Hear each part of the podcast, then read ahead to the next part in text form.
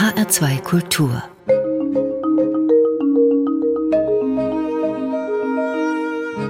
Hörbuchzeit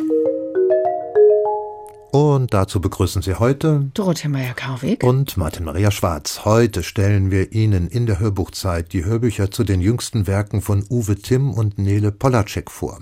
Außerdem einen Krimi von Alex Bär sowie wieder eine Empfehlung aus dem Kinder- und Jugendhörbuchsegment.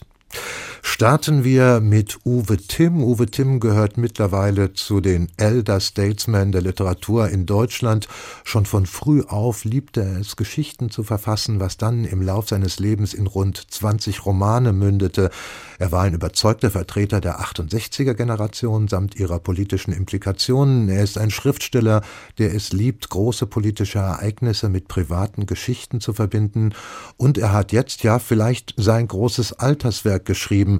Alle meine Geister, so heißt das neueste Buch und Hörbuch von Uwe Timm. Dorothee Meyer-Karwig, welche Geister beschwört der Autor hier? Ja, Uwe Timm ist ja mittlerweile über 80 und er taucht hier tief hinab in seine Vergangenheit. Es sind so Bilder und Gedanken seiner Jugend, die er hier beschwört. Und da beginnt er im Alter von 14, 15 Jahren. Das reicht dann bis Mitte seiner 20er Jahre, als er beginnt zu studieren. Dann ist es also eine Art Autobiografie, kann man das so sagen? Ja, es gibt einige harte biografische Fakten, die sind aber eigentlich mehr so locker eingestreut in Passagen, in denen er von den Büchern und der Musik erzählt, die ihn beeinflusst haben. Und dazu kommen dann weitere Gedanken und Erinnerungsströme. Aha, dann ist es also schon etwas stärker fokussiert. Was mhm. sind das für Bücher und was ist das für Musik? Also Musik, das ist vor allem der Jazz und die Bücher, das sind als allererstes Grimms Märchen, später Der Finger im Roggen oder Dostojewskis Der der Idiot, Henry Millers Wendekreis des Krebses, ja, Bachmanns Anrufung des großen Bären bis zu Thomas Manns Dr. Faustus und viele andere mehr. Die Literaturliste, die zeichnet schon seine Entwicklung vom Kind zum Erwachsenen nach. Aber wie verbindet er das dann mit seinem Leben, also seiner Autobiografie? indem er von den Menschen erzählt, die ihm diese Bücher nahebrachten. Also Grimms Märchen, da ist er natürlich bei den Eltern aber weitere wichtige Lektüreempfehlungen bekommt er während seiner Lehre. Uwe Timm hat ja das Handwerk des Kirschners gelernt, entsprechend seinem Vater, der ein kleines Pelzgeschäft hatte. Und er hat ja den Kirschnerberuf selbst auch lange ausgeübt, sogar den Laden seines Vaters übernommen, nachdem dieser an einem Herzinfarkt gestorben war. Ja, genau, das war im Jahr 1958. Und ähm, wegen dieser Lehre und seiner Arbeit in diesem Pelzgeschäft enthält das Buch und auch das Hörbuch immer wieder wichtige, interessante Details zum Kirschnerhandwerk und zum Thema Mode und dann auch zum Niedergang dieses Handwerks. In der Lehre schildert sich Uwe Timm so als sehr verträumt und es scheint, dass ältere Kollegen ihn da so unter ihre Fittiche genommen haben und ihn auch mit diverser Literatur, aber eben auch Musik vertraut machten. Da ist zum Beispiel Erik, der ihm den Roman Der Mann im Roggen nahebringt. Der wird dann erst später in Der Fänger im Roggen umbenannt und er nimmt ihn dann auch in Jazzbars mit. Und dann ist da noch der Gewerkschafter Walter Kruse, den Uwe Timm in seiner Schrebergartenhütte besucht. Und da hören wir mal rein, es liest Gerd Heidenreich. Eine Holzhütte, zwei Fenster, dahinter Gardinen. Über der Tür befand sich als ironisches Herrenhaus-Zitat ein auf zwei weiß gestrichenen, kanalierten Holzsäulen liegendes Teerpappenvordach. Der Tisch gedeckt mit einfachem weißen Porzellan, Tassen und Tellern, dem Kuchenblech, das seine Frau aus der nahegelegenen Wohnung brachte, ein dünner Teig, darauf die fein geschnittenen, zum Fächer drapierten Birnenscheiben.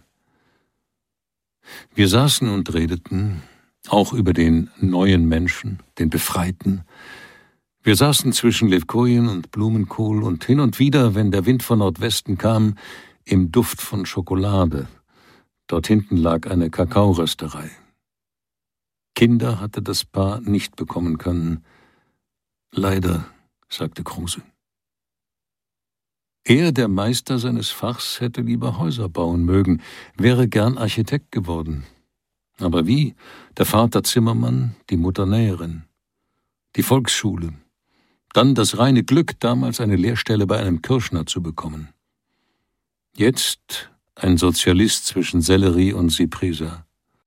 Tja, und dieser Sozialist empfiehlt dem jungen Uwe Timm ebenfalls viele Bücher, beispielsweise die göttliche Komödie, Wilhelm Meisters Lehrjahre, viel russische Literatur und Uwe Timm liest und liest und ist dann besonders von Dostojewskis Der Idiot beeindruckt. Und dabei denkt er an die Nachbarn, die ihren behinderten Sohn während der Zeit des Nationalsozialismus in ihrer Wohnung versteckten und den die anderen Kinder dann erst in der Nachkriegszeit auf der Straße sahen. Wir haben ja gerade den Sprecher Gerd Heidenreich gehört. Der ist schon lange mit dabei im Sprechereiwesen. Er wird auch jetzt schon älter sein, aber er ist mhm. immer noch bestechend mit seiner sonoren Stimme und seinem Können hier in diesem Fall auch ein bisschen Melancholie mitschwingen zu lassen. Mhm. Ja, ja, Gerd Heidenreich ist fast so alt wie Uwe Timm und er ist ja auch selbst Schriftsteller und Gerd Heidenreich liest hier sehr, ich sag mal, distinguiert, auch elegant. Der Text bekommt damit so ein bisschen was so leicht entrücktes und seine Interpretation empfinde ich daher auch als sehr stimmig für dieses Erinnerungsbuch und Hörbuch. Er liest mit der Melancholie des älteren Mannes, der in die Vergangenheit hinabtaucht und durch die Lesung von Gerd Heidenreich haben die Ereignisse nicht mehr so ganz die Schärfe, die sie hatten, als Uwe Timm jung war. Seine Jugend erlebte er in den 1950er und 60er Jahren, in der es auch, das wissen viele, in Deutschland viel um die Auseinandersetzung mit der Elterngeneration ging, die die Zeit des Nationalsozialismus noch sehr bewusst miterlebt hatten. Ja, so ist es auch bei Uwe Timm. Der hat von einem Arbeitskollegen auch das Buch Der SS-Staat bekommen, in dem Eugen Kogon das System der deutschen Konzentrationslager beschreibt. Und Uwe Timm schildert dann die sich daraus ergebenden Diskussionen mit dem eigenen Vater, die immer wieder in Streit ausarten, verhärtet auf beiden Seiten. Und wie schwierig mitunter die Auseinandersetzung äh, mit dem Nationalsozialismus ist, merkt Uwe Timm dann bei der Lektüre von Gottfried Benns Gedicht Geschichten, die er eigentlich sehr schätzt. Damals fehlte noch das erst später hinzugekommene Wissen von dem politischen Sündenfall des Bewunderten, der sich für knapp zwei Jahre mit Hitler und der Bewegung gemein gemacht hatte und verächtlich über die Emigranten hergefallen war, dieser unsäglich dumm arrogante Brief an Klaus Mann. Später kamen die langen kontroversen Diskussionen in den linken Zirkeln, wo er wegen seiner Nähe zum Nationalsozialismus rundweg abgelehnt wurde. Seine Gedichte zu verteidigen, schärfte den Blick auf die Sprache und die Frage, inwieweit man die Kunst vom Künstler und seinem Leben, seiner Moral, seiner politischen und religiösen Überzeugung trennen kann.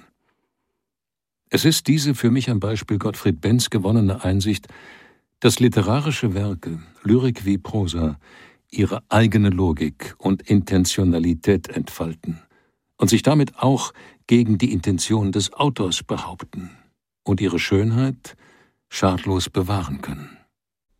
Ja, Uwe Tim reift an dieser Lektüre und lernt auch dabei, sich nicht vereinnahmen zu lassen. Und das zeigt sich auch daran, dass er zwar Mitglied bei der DKP wird, diese jedoch 1979 auch schon wieder verlässt, weil er bei der DKP die Kritik am SED-Regime vermisst. Also wir halten mal fest, eine mhm. Autobiografie, eine Lebensbeschreibung anhand der gelesenen Bücher und ihre Wirkung auf ihn. Das ist ja erstmal ein sehr interessanter Zugang zum eigenen Leben. Wie fällt Ihr Fazit aus? Also faszinierend über diese Idee hinaus finde ich den Stil des Hörbuchs und des Buches. Uwe Timm schafft es mit wenigen Worten, wirkliche Atmosphäre zu schaffen. Wir haben es vorhin gehört bei der Beschreibung des Schrebergartenhäuschens. Diese staccatohaften, präzisen Beschreibungen wechseln immer wieder ab mit so ganz fein ausformulierten poetischen Gedanken über sich und die Welt und über seine Entwicklung vom verträumten Jungen zum Geschäftsmann, der trotz des harten Arbeitslebens nie aus dem Blick verliert, was er eigentlich werden will, nämlich Schriftsteller. Uwe Timm beschreibt das alles sehr stark meandernd. Da blitzen immer wieder so Erinnerungsfetzen auf. Und ich habe mich gerne auf diesen Gedankenstrom eingelassen. Es ist ein wirkliches Alterswerk, ehrlich, aber auch gelassen sich selbst und der Welt gegenüber. Schön. Uwe Timm, Alle meine Geister, gelesen von Gerd Heidenreich, vorgestellt von Dorothee Meyer-Karwig. Eine MP3-CD mit sieben Stunden und 50 Minuten Hörzeit zum Preis von 26 Euro beim Argon Verlag erschienen. Und in der Hörbuchzeit in H2 Kultur kommen wir jetzt zu Alex Beer. Die Österreicherin ist eine richtige Krimispezialistin, hat schon zwei Ermittlerfiguren geschaffen, wurde mit zahlreichen Preisen bedacht und hat vor kurzem eine weitere Krimireihe gestartet, die die Leserschaft nach Berlin führt. Sie, Dorothee Meyer-Karweg, haben den ersten Band schon mal vorgestellt mit dem Titel Felix Blom, der Häftling aus Moabit. Genau, und diese Krimireihe spielt, wie Sie sagen, in Berlin und zwar Ende der 1870er Jahre. Das ist so ausgehende Gründerzeit und Zeit des Historismus. Berlin ist damals eine wirklich pulsierende Metropole mit heftigen sozialen Gegensätzen. Und Felix Blom ist dann also der Titelheld mhm. dieser Krimireihe. Erzählen Sie etwas zu ihm.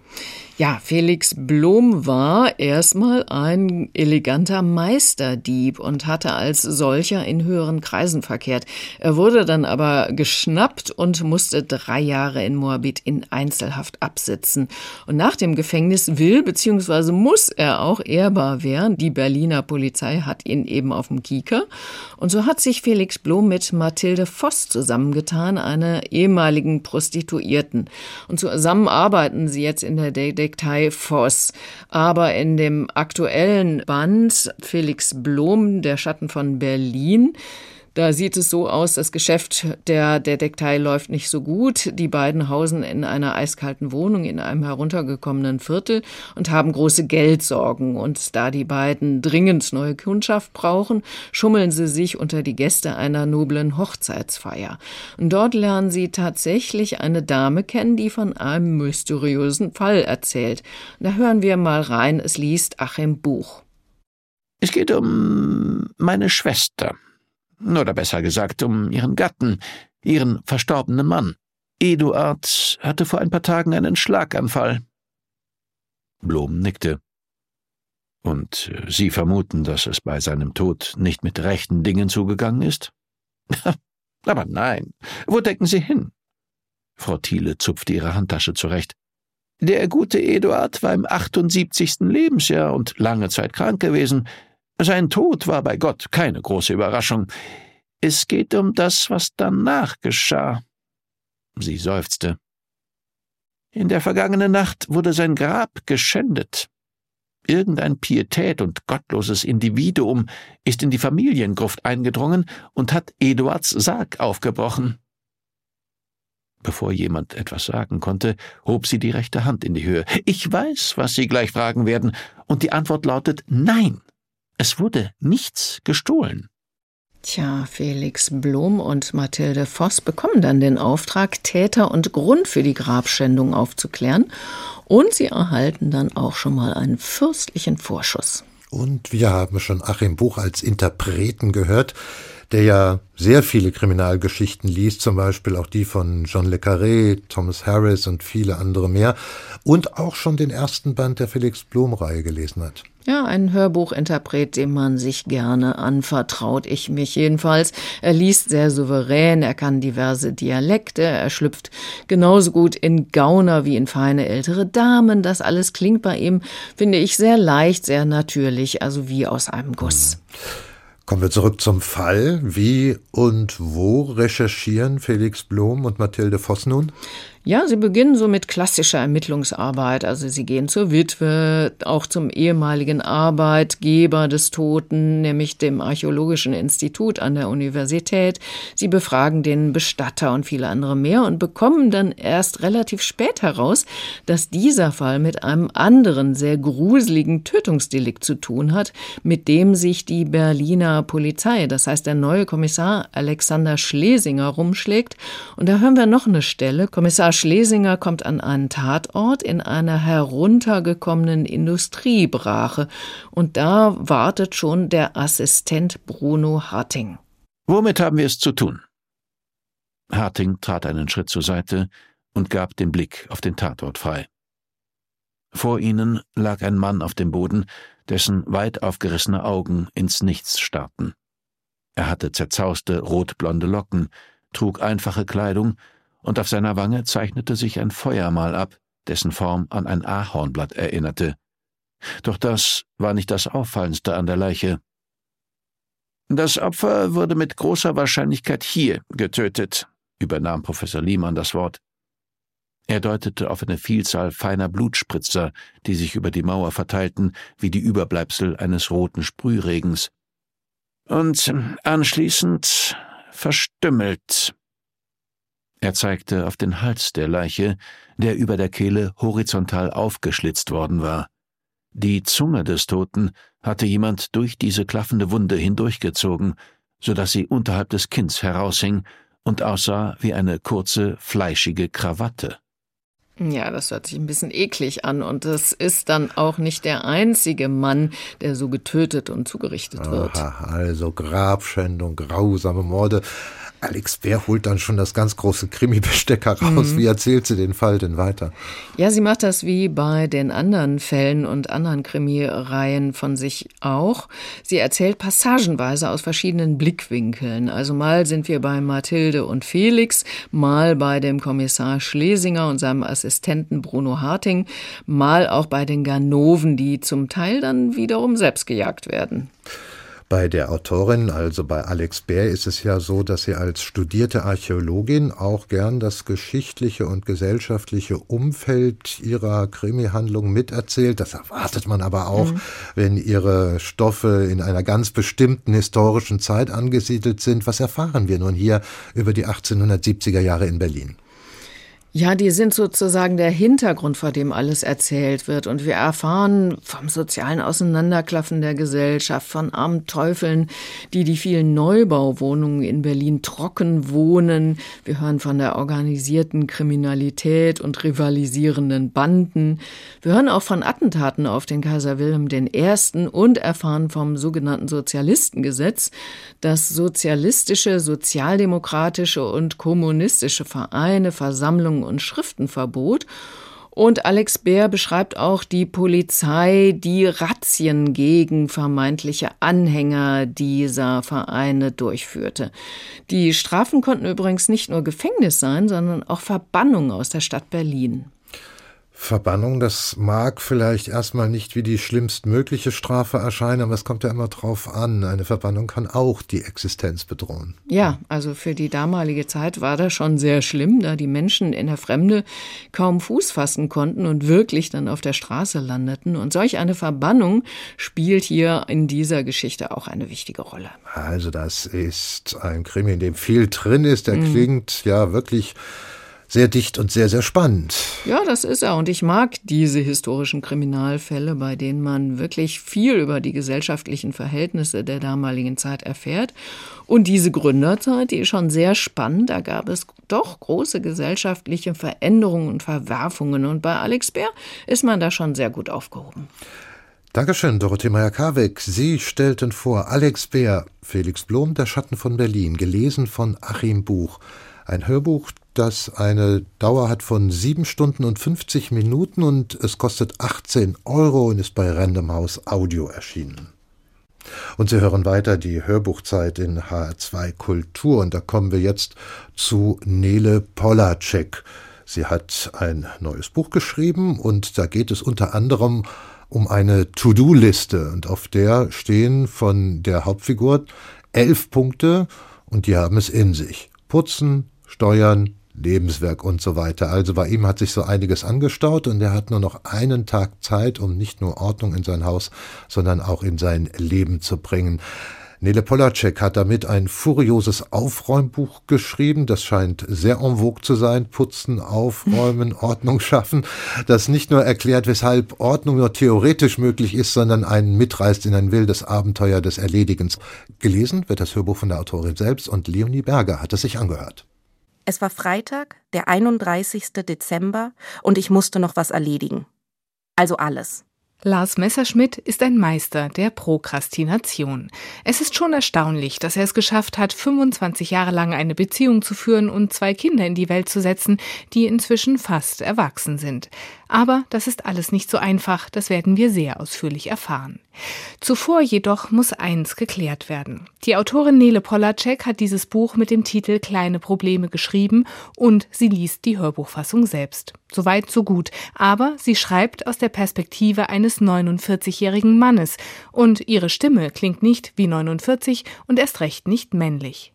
Das geht gar nicht, könnte ich jetzt sagen, aber ich sage es nicht. Nicht nur, weil es eben ihr Buch ist und sie deswegen die Hoheit darüber hat, sondern weil sie es so hervorragend liest. Das wird sich zeigen, aber erst einmal zurück zu Lars und dem, was er noch zu erledigen hat. Also musste ich vielleicht nicht wirklich alles erledigen, aber eben doch alles, was nicht nur irgendwie meine Aufgabe war, sondern eben auch wirklich. Alles, was ich in dieser Woche nicht geschafft hatte oder in diesem Monat, in diesem Winter, in diesem Jahr, in diesem ganzen verdammten Leben, in 49 Jahren sammelt sich eine ganze Menge alles an. Ich musste oft noch was erledigen. Meistens morgen, manchmal aber auch später oder nächste Woche oder demnächst. Das Problem ist, dass es meistens nicht später war, sondern eben jetzt. Und jetzt rauchte ich noch eine Zigarette, las noch einen Artikel, starrte auf mein Telefon, wischte dem Weltuntergang hinterher, schaute nur dieses eine Video noch zu Ende, ging noch mal eben aufs Klo, machte schnell noch einen Kaffee, bevor ich dann gleich anfing, also bald, also nachher, also vielleicht doch besser morgen? Es war ja auch schon spät. Nele Polacek beschreibt ein Problem, das wir alle kennen. Aufschieben und verdrängen, sich mit anderem ablenken, aber sie treibt es so auf die Spitze, dass man denkt, der Typ geht mir auf die Nerven. Das ist auch der Grund, weshalb seine langjährige Partnerin Johanna sich zu einem Sabbatjahr nach Portugal zurückgezogen hat, mal Abstand gebraucht hat, aber noch heute Abend soll sie zurückkehren und deswegen hat Lars noch einiges zu tun. Er schafft es, eine To-Do-Liste mit elf Punkten zu verfassen, von denen es manche in sich haben. Einer heißt Putzen, das Haus ist total verdreckt, dann Steuern, Post und so weiter und auch Lebenswerk, denn Lars versucht, Schriftsteller zu sein. Ziemlich aussichtslos die Sache, aber er weiß, dass dieser Tag seine letzte Chance ist, das Ruder rumzureißen. Jetzt oder nie, also jetzt. Und dann passiert das, was anfangs ganz unmöglich schien. Nele Polacek, promovierte Philosophin, reißt einen mit in einen Bewusstseinsstrom des Erledigens und Aufräumens. Das ist absurd, das ist komisch und einfach hinreißend. So zum Beispiel die Erklärung, weshalb Aufräumen viel schwieriger ist, als einen Zauberwürfel zu lösen. Ein Zauberwürfel hat schließlich nur 26 Steine, aber wie viele Objekte befinden sich in einem Haus? Eben.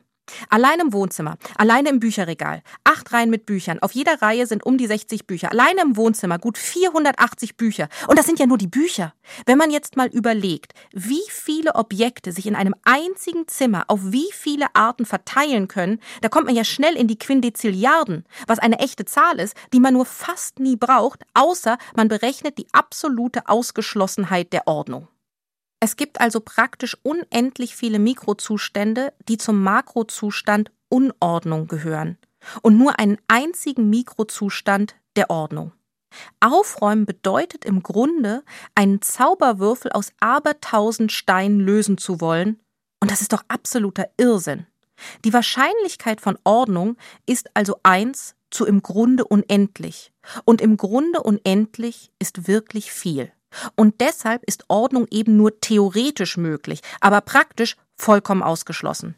So theoretisiert sich Lars durch seine unterschiedlichen Lebensbereiche. Kein Wunder, dass er zu nichts kommt. Nele Polacek liest diesen Text mit traumwandlerischer Sicherheit, mal sehr bestimmt, mal ganz sanft, mit einem untrüglichen Gespür für Rhythmus und Tempo. Für ein hohes Tempo sogar, doch vor Schlussfolgerungen, die man nicht verpassen möchte, bremst sie zum Glück ein bisschen ab. Wenn es hart auf hart kommt, kann man alles schaffen, aber meistens kommt es weich auf weich und da bleibt man besser liegen.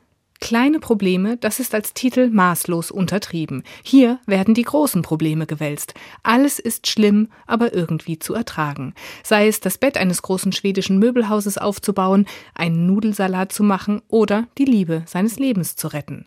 Das Große und das Kleine, hier kommt es zusammen. Von Nele Polacek virtuos verknüpft und am Ende ist dann doch klar, welche die wirklich wichtigen Punkte auf der Liste sind. Leonie Berger besprach Nele Polacek Kleine Probleme. Das Ganze ist eine Autorinnenlesung. Ein Download ist es, vier Stunden 55 Minuten lang, zum Preis von 11,90 Euro bei Roof Music Tacheles erschienen. Das Buch selbst im Print bei Galliani Berlin. Sie hören weiter die Hörbuchzeit in HR2 Kultur. Und damit sind wir wieder bei unserer Empfehlung eines Kinder- bzw. Jugendhörbuchs, wie gewohnt. Das heutige stammt von dem Kinderbuchautor und Schauspieler Oliver Scherz. Der hat einmal erzählt, dass er das Schreiben für Kinder mit der Geburt seiner Tochter für sich entdeckte. Und das hat er dann kultiviert, indem er einfach dem fantasievollen Blick von Kindern folgt. Acht Bücher sind so schon daraus entstanden und jetzt gibt es das neunte. Sieben Tage Mo, so heißt der neue Kinderroman von Oliver Scherz, Dorothee Merkavik, Wer oder was ist Mo? Mo, das ist ein Junge, der ist zwölf Jahre alt und der Bruder von Karl. Das sind Zwillingsbrüder, aber Mo ist geistig behindert und Karl muss oft auf seinen Bruder aufpassen. Gefühlt sieben Tage die Woche. Und wir erfahren hier aus der Sicht von Bruder Karl, was die beiden miteinander erleben. Was für einen Teenager, der Karl ja ist, dann erstmal sowas, ja, wie so ein kleiner Persönlichkeitstest ist, jetzt auf den kleinen Bruder aufzupassen. Auf den ebenso großen Bruder, ja. Hier geht es grundsätzlich um die sehr widersprüchlichen Gefühle Karls, der seinen Bruder liebt, aber auch immer wieder sehr überfordert ist von der Situation. Und ich sage es vorab, ich finde, Oliver Schatz hat sich ganz hervorragend empathisch und sensibel in die Situation von Karl und Mo hineingedacht. Und Jens Warwczek als Interpret ist ganz wunderbar. Er schlüpft hervorragend in diese Gefühlswelt der Hauptfiguren, als wäre er es selbst. Und wir hören da mal rein. Karl hat Mo gerade mit Stift und Übungsblättern in dessen Zimmer gebracht und dreht sich nochmal nach ihm um. Wenn ich Mo so von hinten sah, hatte ich noch stärker als sonst das Gefühl, er könnte ich sein.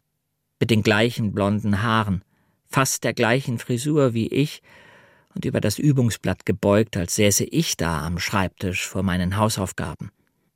Genauso hätte ich auch er sein können, wenn in Mamas Bauch damals nicht seine, sondern meine Nabelschnur bei der Geburt zu wenig Sauerstoff durchgelassen hätte.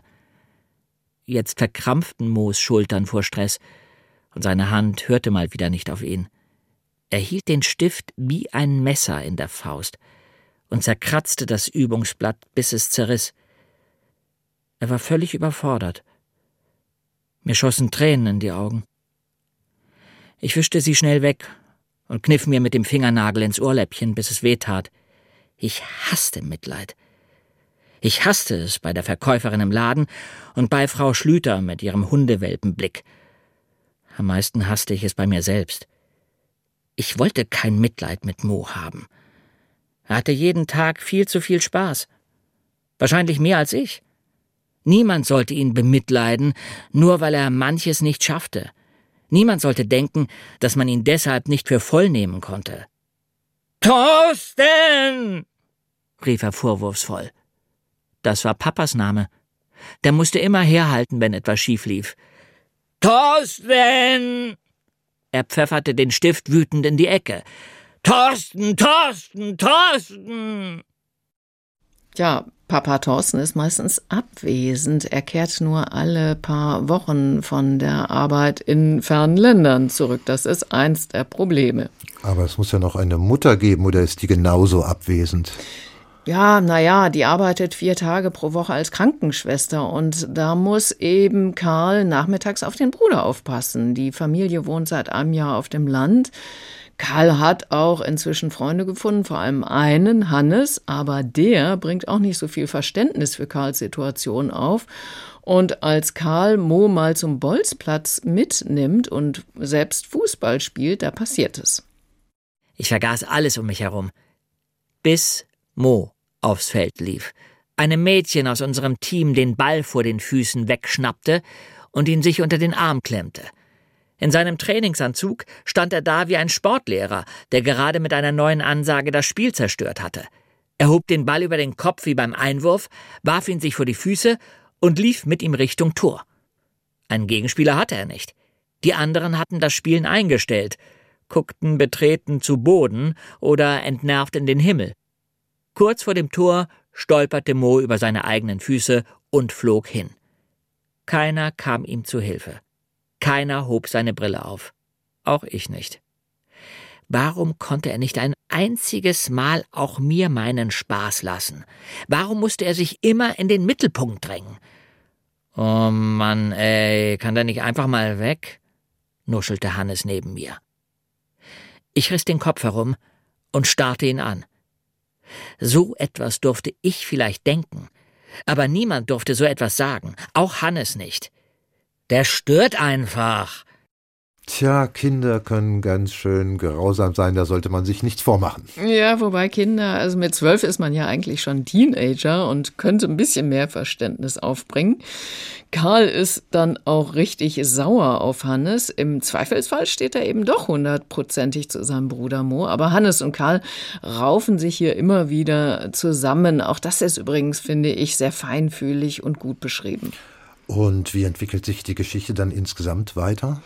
Ja, erzählt werden hier so eher viele kleinere und größere Episoden. Da geht es um das Verhältnis von Karl und Hannes, um die Überforderung von Karl durch Mo, der immer wieder was anstellt und sehr laut und fordernd auch sein kann. Es geht um die Eltern, die Karl als Aufpasser für Mo ziemlich ausnutzen, weil sie durch ihre eigene Arbeit doch ganz schön vereinnahmt sind. Ja, und dann ja, verliebt sich Karl so ein bisschen in ein Mädchen nieder, so heißt sie. Er findet sie jedenfalls toll. Er traut sich aber erstmal nicht ihr zu sagen, dass er einen behinderten Bruder hat. Und als die sich dann mit Karl treffen will, da lässt Karl Mo dann doch mal ein ganz klein wenig zu lang allein. Tja, das muss Folgen haben, wenn es halbwegs spannend erzählt ist. Es kommt ja immer darauf an, welche Folgen. Ja, Mo ist dann jedenfalls weggelaufen und Karl bekommt wirklich den Schreck seines Lebens. Aber diese Situation geht dann gerade noch mal gut aus. Insgesamt ist es eine Geschichte ohne so ein großes Happy End, so mit Pauken und Trompeten, wo alle Probleme plötzlich gelöst sind. Aber die Geschichte hat schon ein versöhnliches Ende. Also die Kinder gewöhnen sich an Mo und spielen dann auch mit ihm auch Fußball, dann aber so mehr nach den Regeln Moos. Auch das Mädchen Nieder geht offen auf Mo zu, sodass Bruder Karl nicht mehr so das Gefühl hat, Mo verstecken zu müssen. Und der Vater überlegt, ich sag mal wirklich überlegt, öfter zu Hause zu arbeiten. Es sind eher diese kleinen Schritte, die hier beschrieben werden. Aber offensichtlich ist es eine Geschichte, die Ihnen durchweg gut gefallen hat. Ja, es ja. ist eine Geschichte einer außergewöhnlichen Geschwisterbeziehung. Und ich finde, die wird hier sehr authentisch und auch voller Wärme und auch mit einer gewissen Leichtigkeit erzählt. Und Jens Wawrcek liest wirklich mit Bravour, finde ich. Er bringt die tragischen Momente ebenso zum Leuchten wie auch die komischen. Also insgesamt hat es mir sehr gut gefallen, das Hörbuch. Und dieses Lob von Dorothee Meyer-Karweg galt. Oliver Scherz, Sieben Tage Mo, gelesen von Jens Wawrcek. Zwei CDs sind das, zwei Stunden 46 Minuten Hörzeit. Zum Preis von 16 Euro ist dieses Hörbuch, das mit der Altersempfehlung ab elf Jahren ausgestattet ist, bei Hörbuch Hamburg Silberfisch erschienen. Und damit geht die Hörbuchzeit zu Ende. Es verabschieden sich für heute Dorothee Meyer-Karweg und Martin Maria Schwarz. Tschüss.